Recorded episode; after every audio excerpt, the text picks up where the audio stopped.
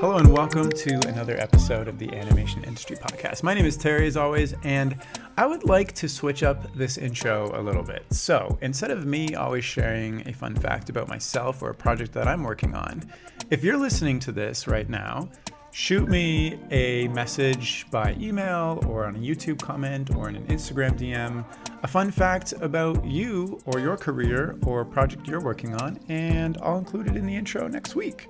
So if you're listening to this, send me a fun fact about yourself and I'll share it in the intro in next week's episode. So I hope this ends up being fun. And if I get a lot, I'll just keep putting them in. And if I only get one, then that person is going to get a whole bunch of attention, I guess. Anyways, also, if you're listening to this podcast and you'd like to support it, you can check out my Patreon. The link is in the bio. This chat is a little different than normal, and that's because it's with Adam Fuchs. And while he's been an animation director at Warner Brothers for the past decade and worked on projects like The Shivering Truth, Harvey Birdman, Attorney at Law, and Aqua Teen Hunger Force, we're instead chatting about how he got into making indie music videos, which led to developing an app for creating super fast and easy 12-frame animation loops called PX12. So in our chat, he's going to share where he got his idea, how he teamed up with a genius coder, and how they developed the app together over the last year. So if you're thinking of making an animation app, you definitely want to listen to this episode. So without further ado, let's jump in. Hello, Adam. How are you doing? Hey, Terry. I'm good, man. Thanks for having me. Yeah, I'm excited to chat, but I want to grill you first because you mentioned something to me just a few minutes ago that I didn't know about, but you studied under Richard Williams. Is that true? Yeah, I had an opportunity to take his workshop class that he would do when he was live. He would do it like around the world, maybe 2 or 3 times from my understanding when he was doing it. And in 2001, he did it in Denmark. And the studio that I was working with were like, come on, you're going to come with us and we're going to go to Denmark and take this course with Richard Williams. And we did. It was amazing. It was the introduction to me understanding or me making sense of animation, and a lot better than I had previously, and maybe realizing that maybe I could do this for a living. It gave me a little bit of confidence. You were at a studio already. I was at a studio as an animator. Yeah. I got in. So we were doing, there's a lot. Okay. So there were a couple of studios, commercial houses around town. Cartoon Network had started here and they were doing a lot of promos and IDs. And are you talking about Atlanta? Are you talking about Atlanta? LA? Yeah, sorry. Atlanta, yeah. And I was in school for graphic design and I had some friends, really just one friend that was doing it. And he kind of mentored me into telling me about animation, and I was fascinated with it. And I started going around asking for inking tests. And that was really how I got my foot in the door to one of the studios, was doing inking tests. What's an inking test?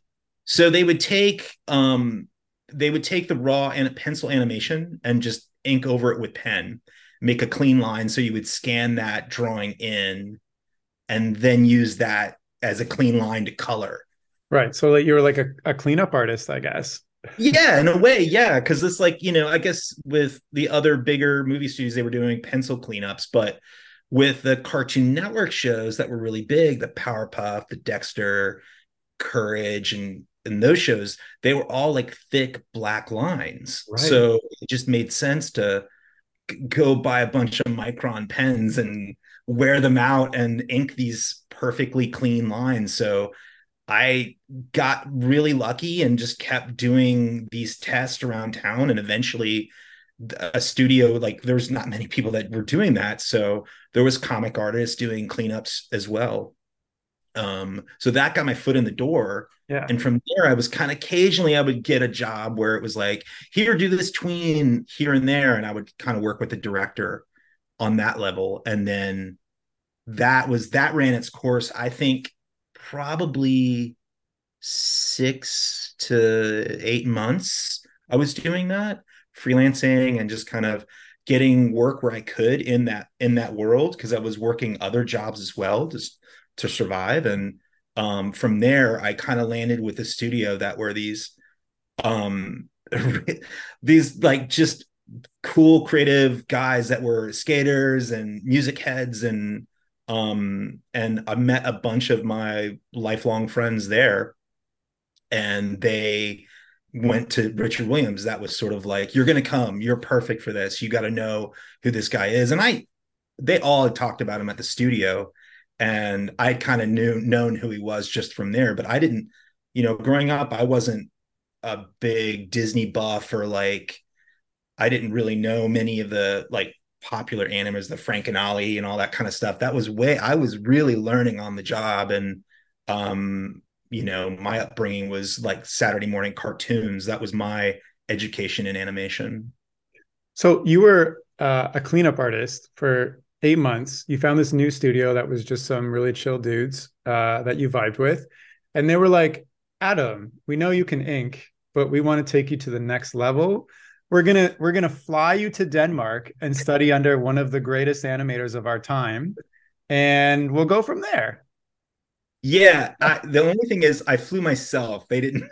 Yeah, I was one of their freelance artists. I think they paid for all the full-time people to go. So they were just like, you should go to this thing and pay for yourself. Yeah. But I'm like super grateful that those guys did that, because it really did change the course for everything for me. It was, even though the course itself was a week long, it was like literally going to like a animation school for 4 years and wrapped up in 1 week. Wow. It felt just intense, like, and it gave me confidence that you can totally do this. Like, so I'm assuming he took you from like the bouncing ball to the walk cycle to lectures to full character animation by the end? Yeah, he basically did his book before his book was out. Ah. So like I don't even think, yeah, because the book had come out way later. And then he did the DVD set of his book. Yeah. And it was pretty much that. It was. So I've watched those lectures, and it was just kind of that. Yes. Wow. But how do you, okay, so as somebody who doesn't, you know, have traditional animation education, like, you know, CalArts or Sheridan at the time, which other people were getting, you take a week-long course. How do you translate what you learned from that into like actually, you know, practice? Because it takes more than a week to, you know, even get a ball bounce right and timing wise, right, and figuring out the motion and everything. But you're saying it was just, you know, he waved a magic wand and bam, here you are 20 years later. Yeah. I mean, it was definitely like doing the work, you know, came back really inspired to kind of just keep working at it. You know, I came in from, you know, a place where you're working with insanely talented draftsmen that, you know, they're just born with a pencil in their hand that can draw anything they want. And I guess I just didn't have that confidence in me early on. And I was intimidated, you know, I was working around these incredibly talented people. And when I came back, I was really inspired, because it, you know, my mindset was like, just absorb everything you can and keep trying, keep making things. And hopefully you'll just get better and learn from them and whatnot. Wow. So now that you've had a full career in animation, do you wish you had gone to animation school, or, you know, how you did it, which was learning on the job kind of, is that how you would have preferred looking back? Yeah, I don't think I would have changed a thing, because it really is like me as a whole, like very do-it-yourself, self-taught mentality. Mm-hmm. I think, you know, my childhood growing up a skater and into like punk rock and metal music and stuff like that, just it really just was going out there and just making something and learning on your own. And I think if I did it any other way, it would have, I'm not sure I would have fallen in love with animation. Maybe, I don't know. When I was in school for design, it was, you know, I think it did kind of come full circle for me, because I went through doing my animation stuff with doing promos and pilots and shows and stuff. And eventually still going back to design, really loving the way you can make things look in animation and less about obsessing over movements and your traditional animation brain. I wanted to really mess things up or do things a different way. Interesting. So maybe give me some highlights of your career since in animation specifically from that instigating moment. Yeah, I think piggybacking off that last thing, just being sort of figuring out things my own way, that got me into loving music, got me into making more music videos and doing that for many years. So I've worked with tons of fun and good artists, like Post Malone, worked with Zayn from One Direction. I've worked with Ghost. Let's see, I've worked with a bunch of indie artists as well throughout my career. And that's just, that kind of lumped me in to be able to do experimental animation with music videos. And then I've done a ton of other stuff for Adult Swim. I'm an animation director at Adult Swim, so I'd worked on really amazing shows and jobs there. I have a friend actually right now who's trying to get more into music videos. How do you end up working with artists like Post Malone, where the world is their oyster, they can go to anybody? How do they end up coming to Adam specifically? Do you have an agent? Do you have just a huge repertoire of work where you built up indie artist? That one was a unique scenario. That was we at work, we did a music festival every year. We still do a music festival every year. And this one year, to promote the festival, we had the opportunity to make a music video for him. So they were really looking to work with Adult Swim. And I see. The director and I, because I just animated, I did the animation direction on that one. Gotcha. And so it's more of a case of artists coming to Adult Swim saying, we really love your work, you got a lot of crazy stuff, and then you being a director at Adult Swim saying, Adam, we trust you with this project. Some cases yes, and some cases no, because I do a lot of artwork on the side as well, things that inspire me, keep me creatively I don't know what I'm saying. Interested or motivated. Interested. Yeah, thank you. So sometimes I'll have artists like, Zayn, for instance, that was one that was oh, we know you do animation. We like your animation and illustrations. And they would hit me up privately from that. But it really is just any way that it comes, I'm all for it, Cool. So by day, you're an animation director. By night, you're an experimental music video coder. Should we start talking about the latest thing? Yeah. Okay. So I can't take any credit for the coding. That's my partner. I was going to ask you about that because I have ideas of what I want to do with mobile games and stuff. Sorry, maybe I should just preface this with saying, Adam, you've launched an app for animators or animation called PX12. And I'm super curious to pick your brain about that. So I don't even know where to start. So you have somebody that codes for you. You have a partner that you work with. Yeah. And so how did you find this person? Sorry, I'm not just interrupting you. How do you find somebody? Because this is essentially what I want to do.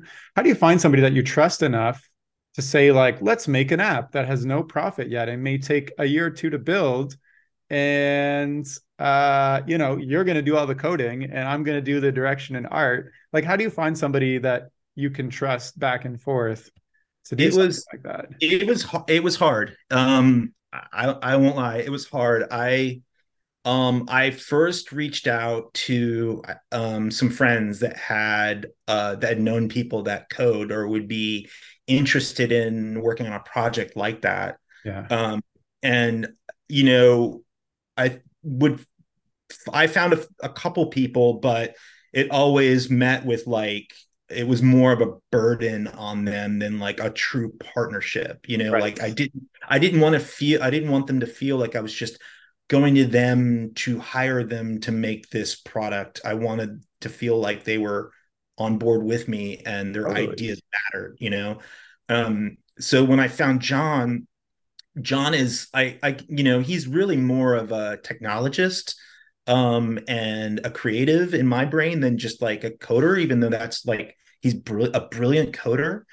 And he had already been making apps, and every once in a while, like on the app store, I would just search like animation app, and I would just deep dive into like MS Paint, and they would just be random taglines that I would try to queue up in the app store to see what would pull up if I just typed in 8-bit animation app or whatever. And his app, he had a couple apps at the time that were, one was an emailing app and another was just a really basic drawing app.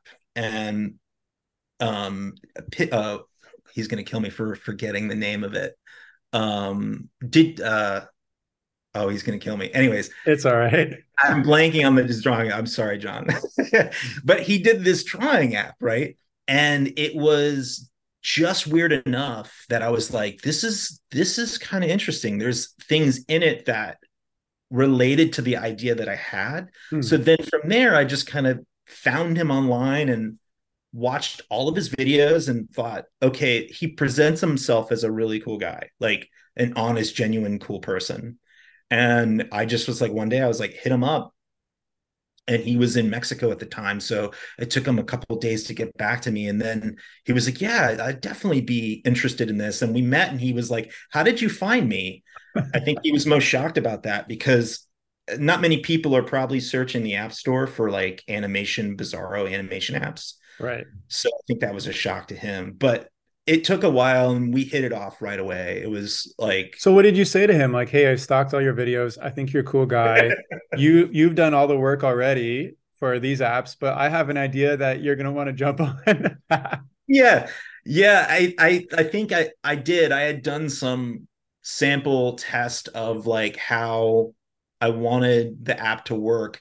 I kind of told them early on, backing up before I found him, I had started at the pandemic. I had started thinking about using an app to perform that was like, let's see if I can explain this. I was toying with apps that weren't meant to be really animation apps. They were just like drawing apps that you can do basic stuff with, but they had techniques in there where it was like, I'm sure you've seen some apps that are like live, you know, like when you draw, it's like a living line. And yeah. I was like, oh, that's really cool. You could create really fun, quick animations to maybe play music if you were going to go on to, like, at the time we were all on COVID. So it was like, maybe you do a live stream on Instagram and you just have music playing or the record. And then the top screen can be you drawing to that record and create really fun stuff, because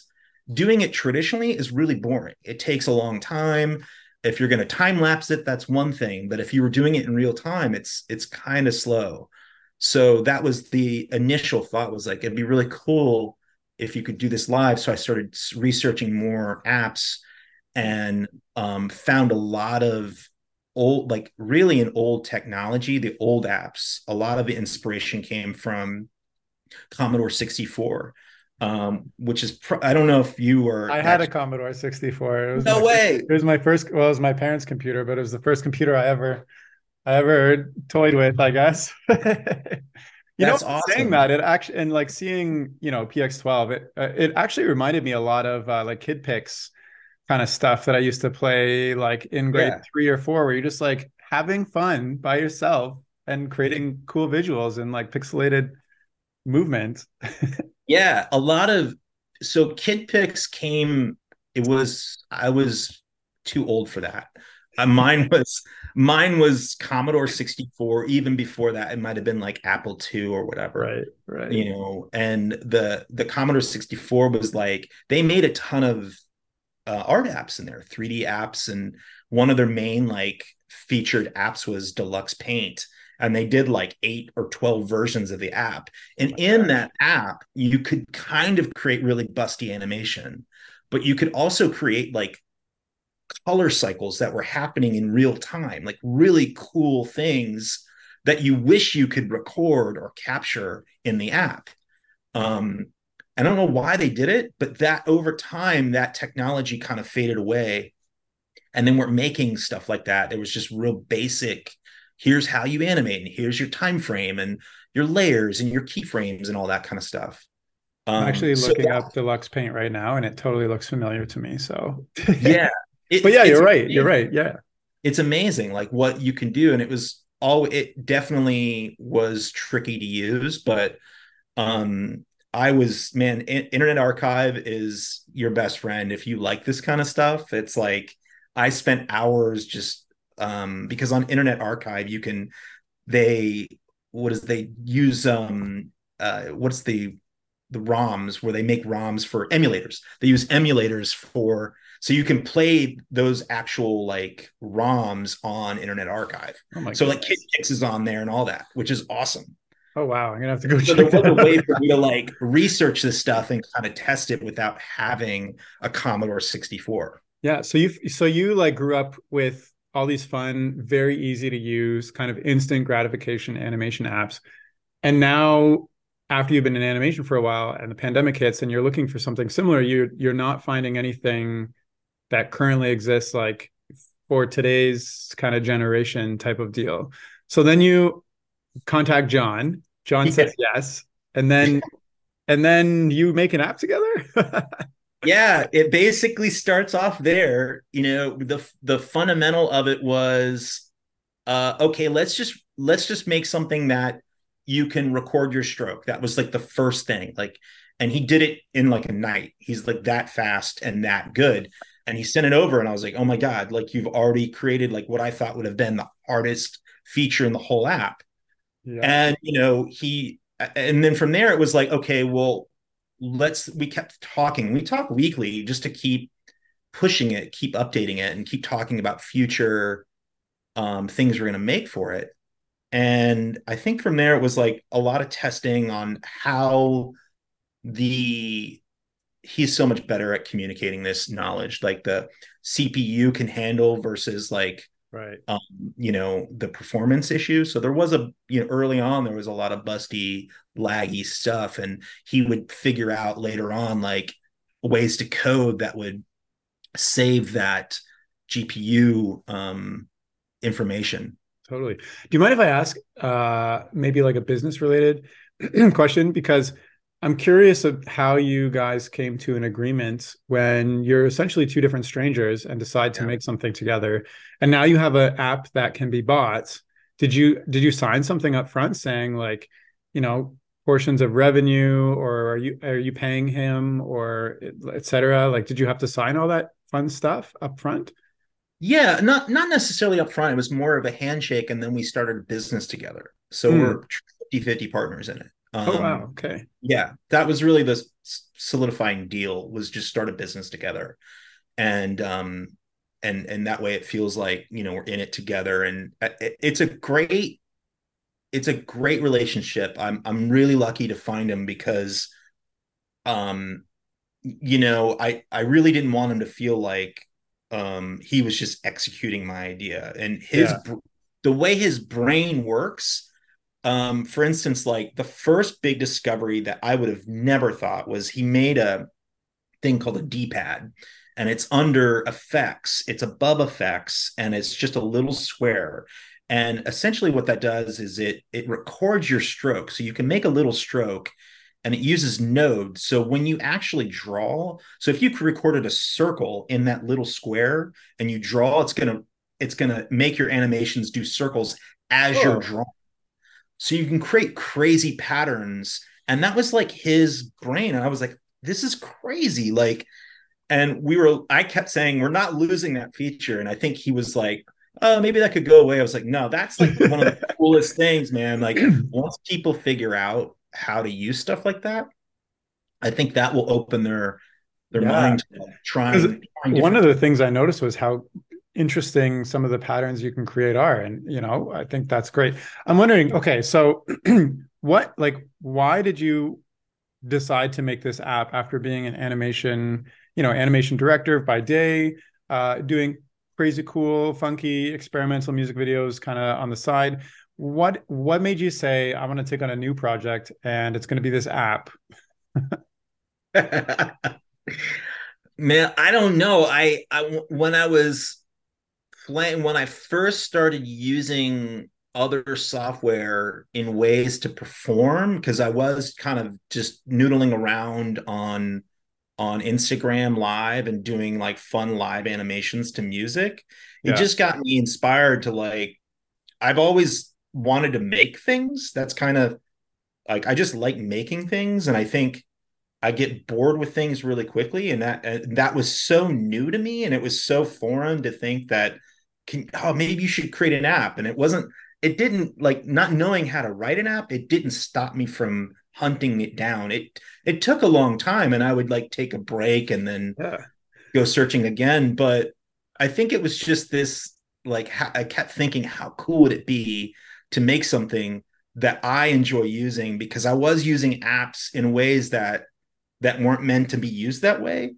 And I think just because I got frustrated and I just kept wanting that for myself. So, and at the end of the day, that's really what, like, John and I talk about is, like, you know, as frustrating as things can be sometimes with, like, learning an app, like anybody that downloads something, I think people want to learn stuff really easy. You know, they don't want to spend the time to learn it.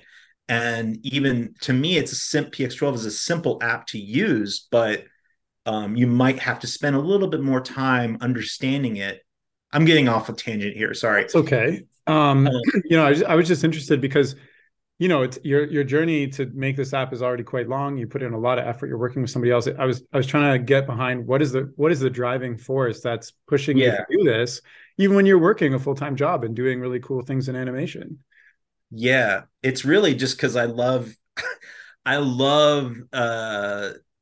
idea that it was like, it wasn't there and now it is, and it's like a reality, and it motivates me to keep trying to improve on it. You know, totally. Honestly, to answer your question, I wanted something for myself to use, and it was like, oh, cool, we got it, it's done. And now it's like, how do you make it even better than what you originally had, or what are the new ideas that you never thought of?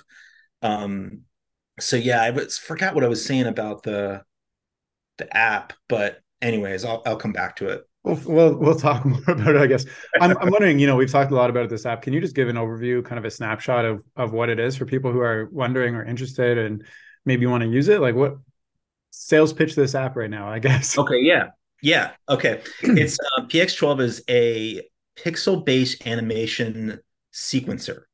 It's a sequencer because it's 12 frames, like a music synthesizer or sequencer. It doesn't act like your traditional frames per second. When you speed it up or slow it down, it's always going to play 12 frames. So don't think of it as like, I'm going to put it at 60 frames a second or 30 frames a second, because technically it's just playing those 12 frames even faster or slower, and it's just fitting them in that time frame. So it's a little different like that. It is always running. So when you open the app, it's, you know, when you're using it, think of it as it's like an engine that's running. You can tell it to stop, but it's really just moving. So you can create pretty wild, simple things. Patterns are like the easiest thing to create. It's probably what I use it the most for, is abstract animations to, you know, just push it and see how cool you can make something really fast. When we originally, like, really at its core, we wanted an app that could be kind of used as an additive for VJs, somebody that would plug it into their performance and have it on their iPad and use it for their mixer. But it became so much more than that. It became kind of like an educational tool, because people that don't know how to animate can use it. and it saves all of your frames in your iCloud folder. So you can pull those frames out and do post-production on stuff. You can record the screen if you want. You know, a lot of times is I'll play music and just sync my animation to the music. And it allows you, I look at it as like an instrument, because really on the iPad, I'm a lefty. So I'll draw with my left hand, and then I'll use my right hand to maneuver the color wheel, and it's changing all in real time. So if I want the screen to rotate or zoom, it's all happening simultaneously.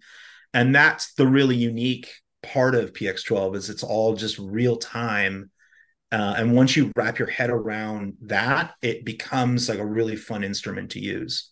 Totally. Yeah. I like that. I like how you said it's kind of an engine, because it's always running, it's already like looping through. You just put your pen down on the screen and already wherever you draw, it just turns into this wild looping pattern thing. It's kind of like, I don't know if you remember like the old days of like Winamp, when there would be like you'd turn on like the music screen thing for Winamp, and it would like play psychedelic patterns to your music. That's kind of what like this is, but you're like drawing the psychedelic patterns yourself.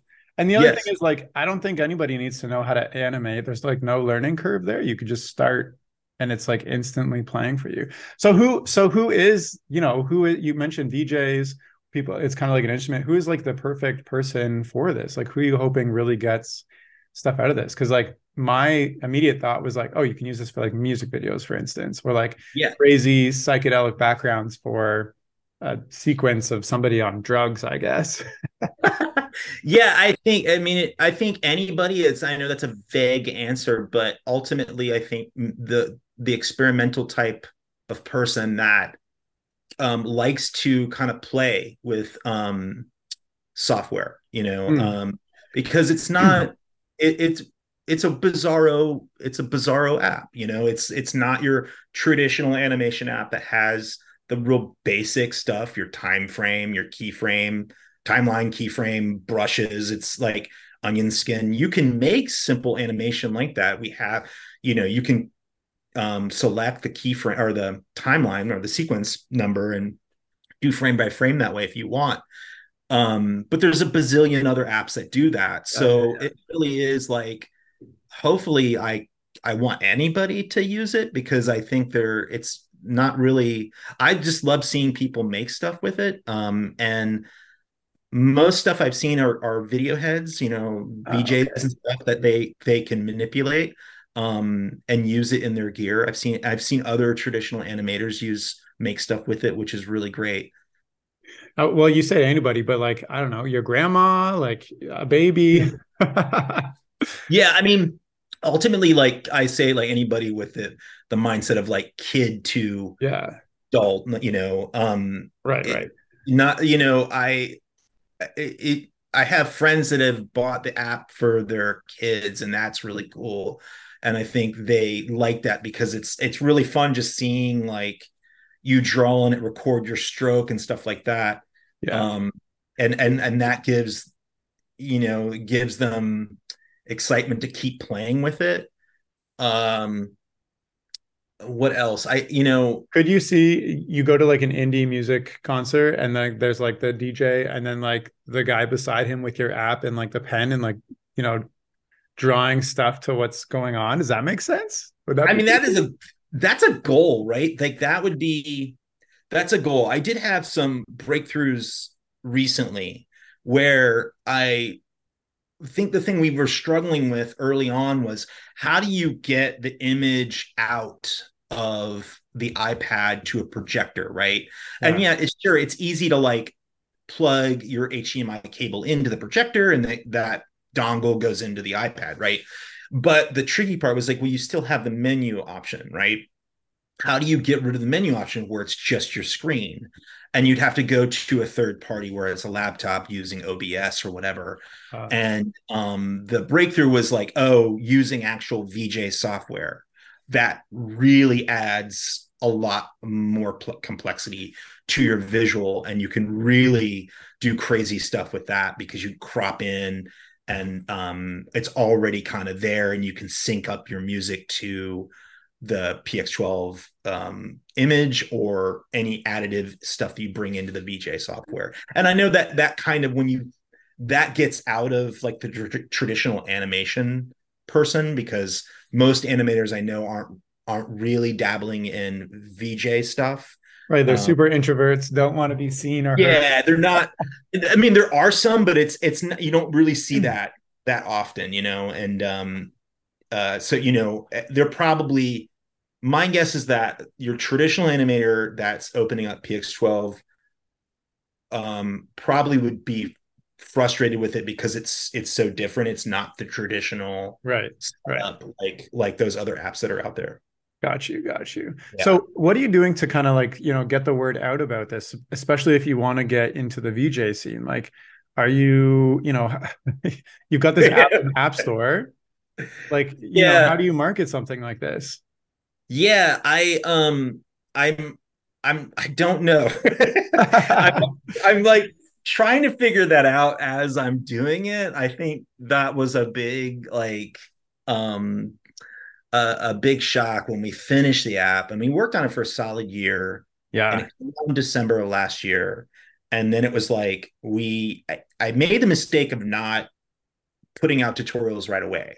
And it came out, people were like, and in my head, it was like, I've been on it for so long. It was like, and no, it's so easy to understand. Yeah, you're like Richard Williams. Like, how come you don't understand animation? Yeah. My level. Like, get out of here. But no, like I had, like, to me, it was like, oh, you have your screen, your timeline, and the folders for things. It was like so self-explanatory, but really it tripped people up. And I think a lot of it was simple things like the app running, like the engine is going. So when they would draw, they would think like, why am I'm just trying to draw one drawing. Right. Why is it disappearing and playing? Yeah. And like, why can't I stop this from happening? And like simple things like that was like a huge, like, oh no, like I gotta get tutorials out quick. And I know it'll come over time and continue to make that stuff, but it's really hard because it's a world I don't know anything about the app world. It's not like I'm like going out and downloading all these apps. I just wanted to make something. John and I want to make something for us. So we thought, oh, this will be cool. Let's put it out. And I think the thing is reaching out to other artists, trying to get them excited about it or seeing if they would want to use it for one of their jobs. And it's continuing just to make things for it and telling people how to use it. And I think that's the key, or the what I'm trying to focus on now, is just to keep pushing it, make stuff for it.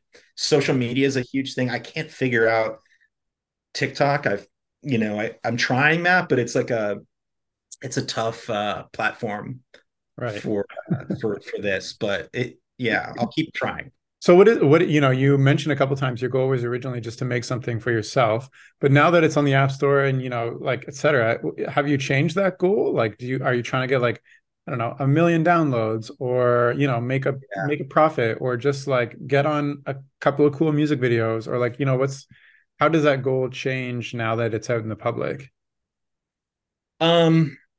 It's a good question. The goal is to keep making it to where it's providing unique and fun ways to make art and animation. You know, we're working on, I'll give you an example, working on an update now that we're doing a video brush for it. So you could paint with video, and that's not a common thing you see in any app. Right. And it's really cool how. What do you mean paint with video? Painting with video, yeah. So you can fast forward or rewind as you're painting. So you bring in podcast video, and you wanted to paint paint it, and as you're painting, it's actually playing the video. So it's a really cool feature and could open up a lot of unique ways to make art with it. So we're just trying to figure out ways that are still pushing it and doing unique things with it, that things that excite us versus just trying to, I mean, we're obviously trying to add the things that fans and people want through just feedback. Some things aren't really possible because of the nature of the app. Like, for instance, we have an undo in the app, but if you think about it, undo is actually a really tricky thing because you're undoing it. You're undoing 12 states at once. So, because you're drawing on all, like, it's a really tricky thing. So it gets a little weird sometimes. The math of it all gets a little bizarre as you're doing that. So sometimes it would undo, or it might undo something you don't want because you're doing it 12 times. So. Yeah, certainly unique problems. And I'm guessing space is always an issue too. Like, my Photoshop is like, oh, I want 4 gigs of cache just for this one image of undos, and you're working in like a little app that's on your phone. Yeah. It's that. I don't, the goal obviously is, of course, yeah, we would love to sell like 1 million units or whatever, of course. But the reality of that is like, so slim. I mean, it's like, right. I mean, you're just in a sea of apps that are out there. And, if I can just get people excited about it and want to use it and post it, that's a goal. It's like, oh, awesome. Like, somebody posted it and tagged us or whatever. And that to me is just enough. Honestly, right. It's like, to get this far that we did, this is like the most exciting thing for me. Honestly, it's like probably the coolest thing I've ever done. Like, wow. And I didn't even code the thing. So it's just so cool. Like, to collaborate with somebody and build something that's really unique is so satisfying. I mean, I love that. It sounds like you found a really cool passion project. I was wondering, say tomorrow you're like, you know what? PX12 it's reached its final update. It's complete. It's a thing that exists forever as is. Would you make another app? Would you consider, or like, becoming some kind of app guy? Yeah. Or is this kind of like a one-turn project? Yeah, I absolutely. I remember when John sent me one of the first versions of it around the beginning. I was already like, I've got our next app idea. Like, and he was like, okay, slow down, man. Like, for one day in, he knows how impatient I am. And it's, but yeah, definitely. I think about it a lot and how fun it is to do stuff like this. I mean, obviously want it to pay for itself, where it's, we're not spending our own money to do that. I mean, obviously to get off the ground, you have to, but the goal would be like, oh, if we don't have to front all this stuff to do this, then why not? But I think too, to try to get PX12 in a place that we're both really happy and that you can't move forward with it much more because of its limitations. Then I start thinking about like, okay, what's next? I have some ideas that we've kind of loosely talked about, like next versions or next things, because we started a company together, and like I wouldn't want to let this be the thing that just ends that, Yeah. But yeah, I mean, that makes a lot of sense, and keep a good thing going and keep the ball rolling, et cetera, et cetera. You've already got more ideas. I'm wondering, you have an illustrious career in actual animation versus this app. Have you brought any of things that you've learned from, being an animation director, et cetera, into this app? Because to me, it seems like a very playful, like rudimentary type of, I'm not trying to say that's a bad thing, but like, you're not doing, performance animation, or you've got like only 12 frames, et cetera. Have you brought anything into this from your professional experience, or have you taken anything from this app into your professional experience? Yes, I have. So early on, before the app stuff kind of started to come to light, I started dabbling in like video modular synthesizer stuff.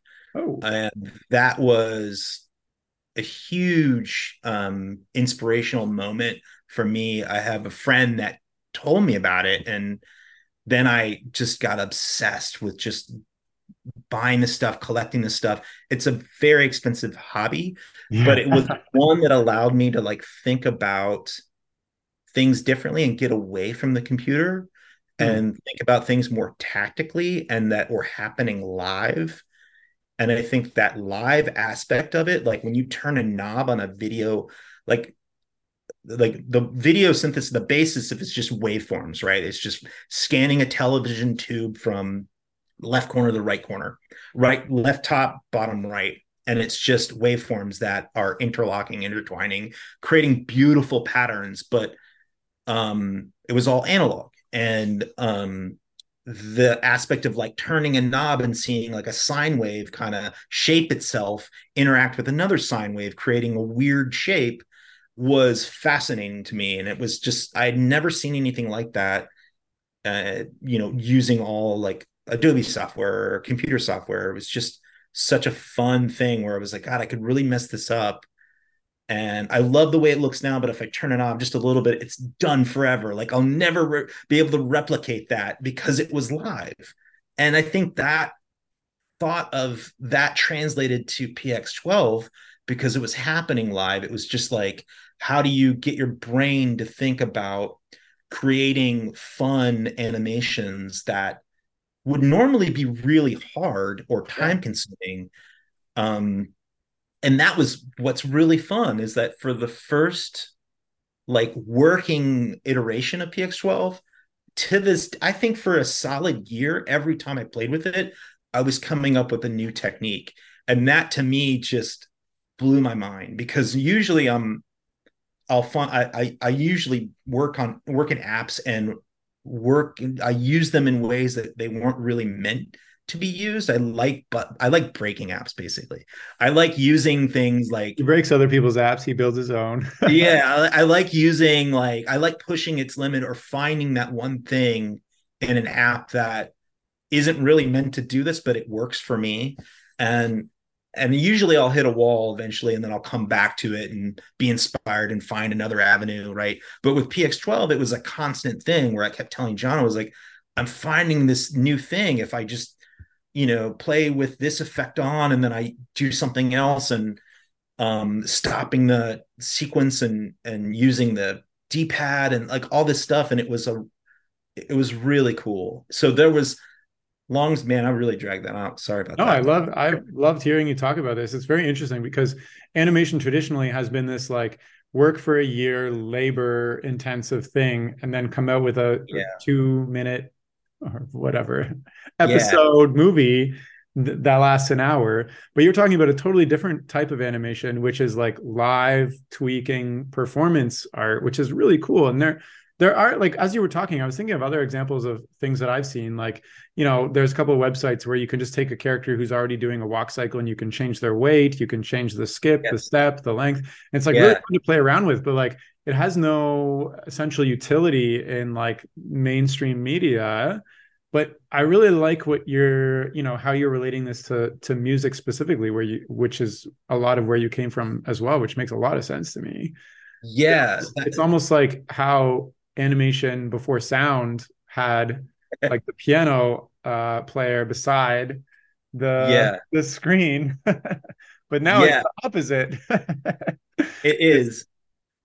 A lot of the video heads want MIDI support.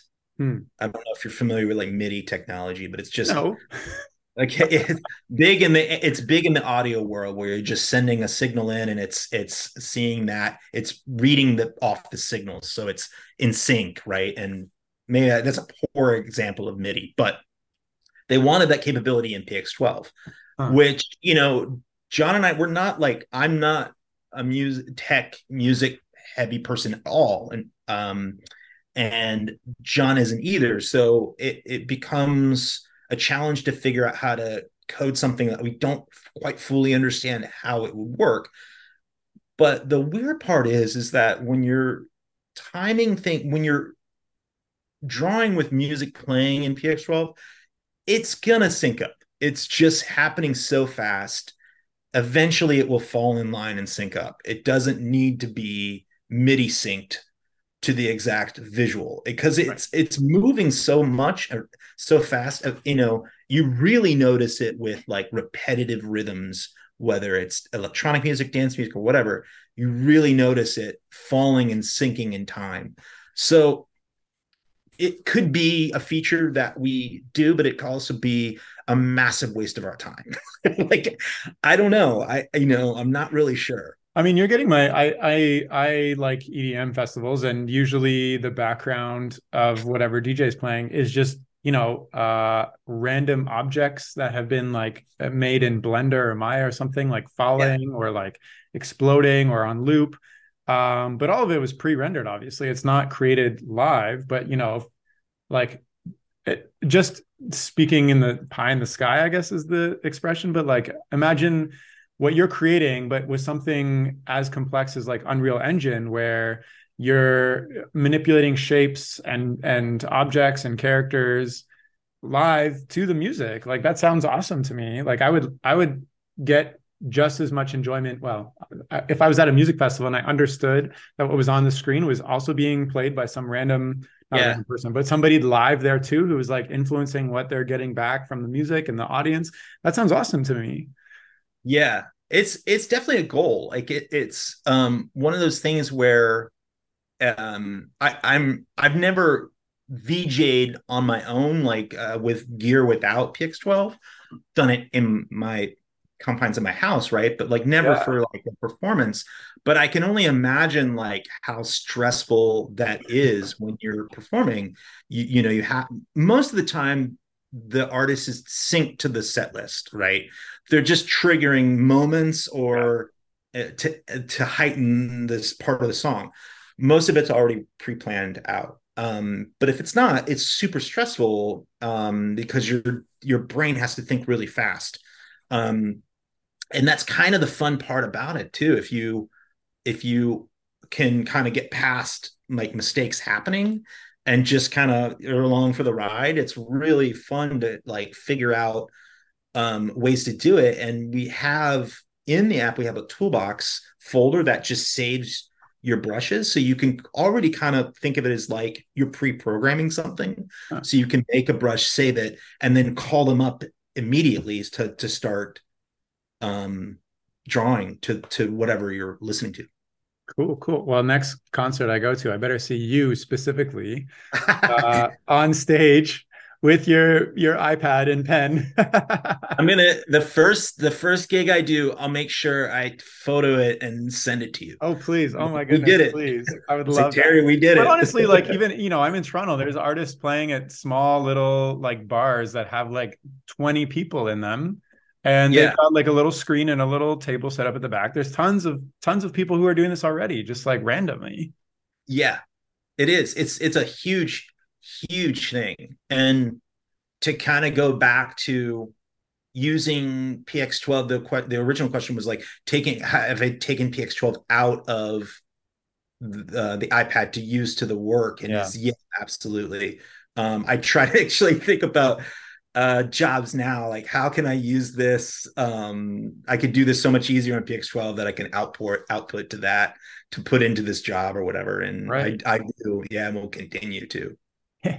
I mean that makes total sense, because there's so many times where you just need a random kind of looping crazy background for something, and then like the anxiety of like I have to create this in After Effects or something else, and like versus just the tool that kind of does it. That was the immediate application that I saw when I saw you did.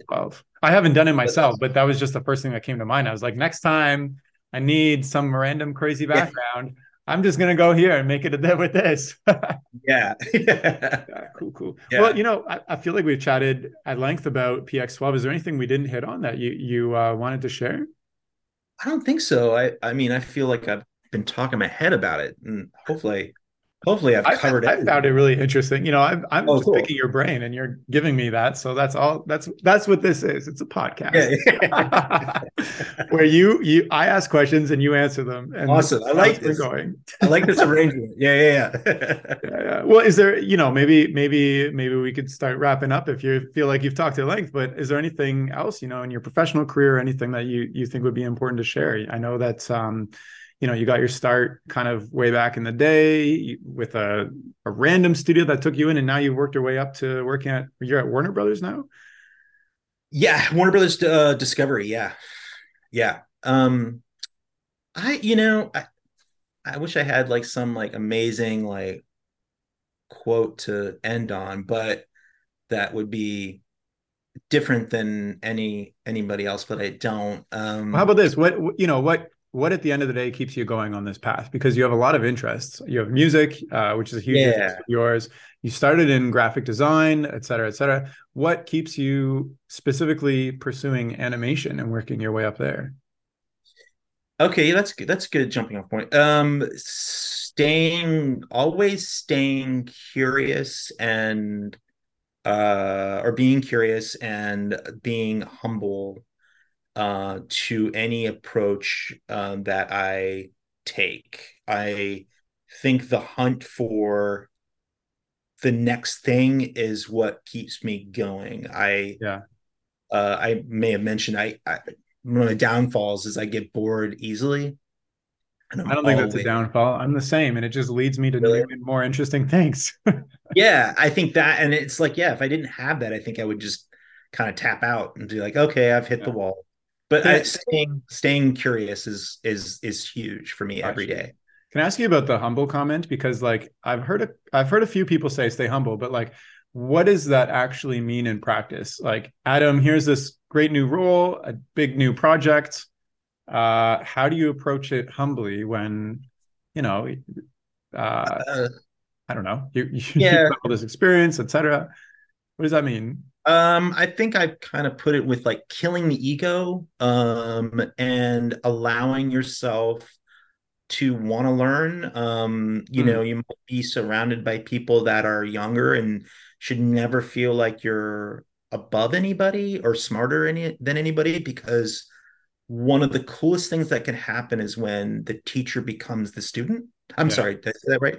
The student becomes the teacher. I said it backwards. Student becomes the teacher. This is one of the coolest things that can happen, and it's humbling when that does happen. You know, it's you start to realize you don't know it all, and it can, you know, I mean, any creative is like this. You know, we get in our head a lot. You know, and just wanting to be to want to learn all the time, right?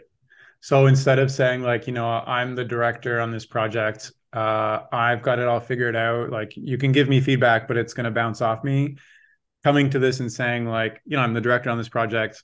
I have some things figured out, but I'm open to hearing and learning from everybody else involved in this to like make the best thing, I guess. Yeah.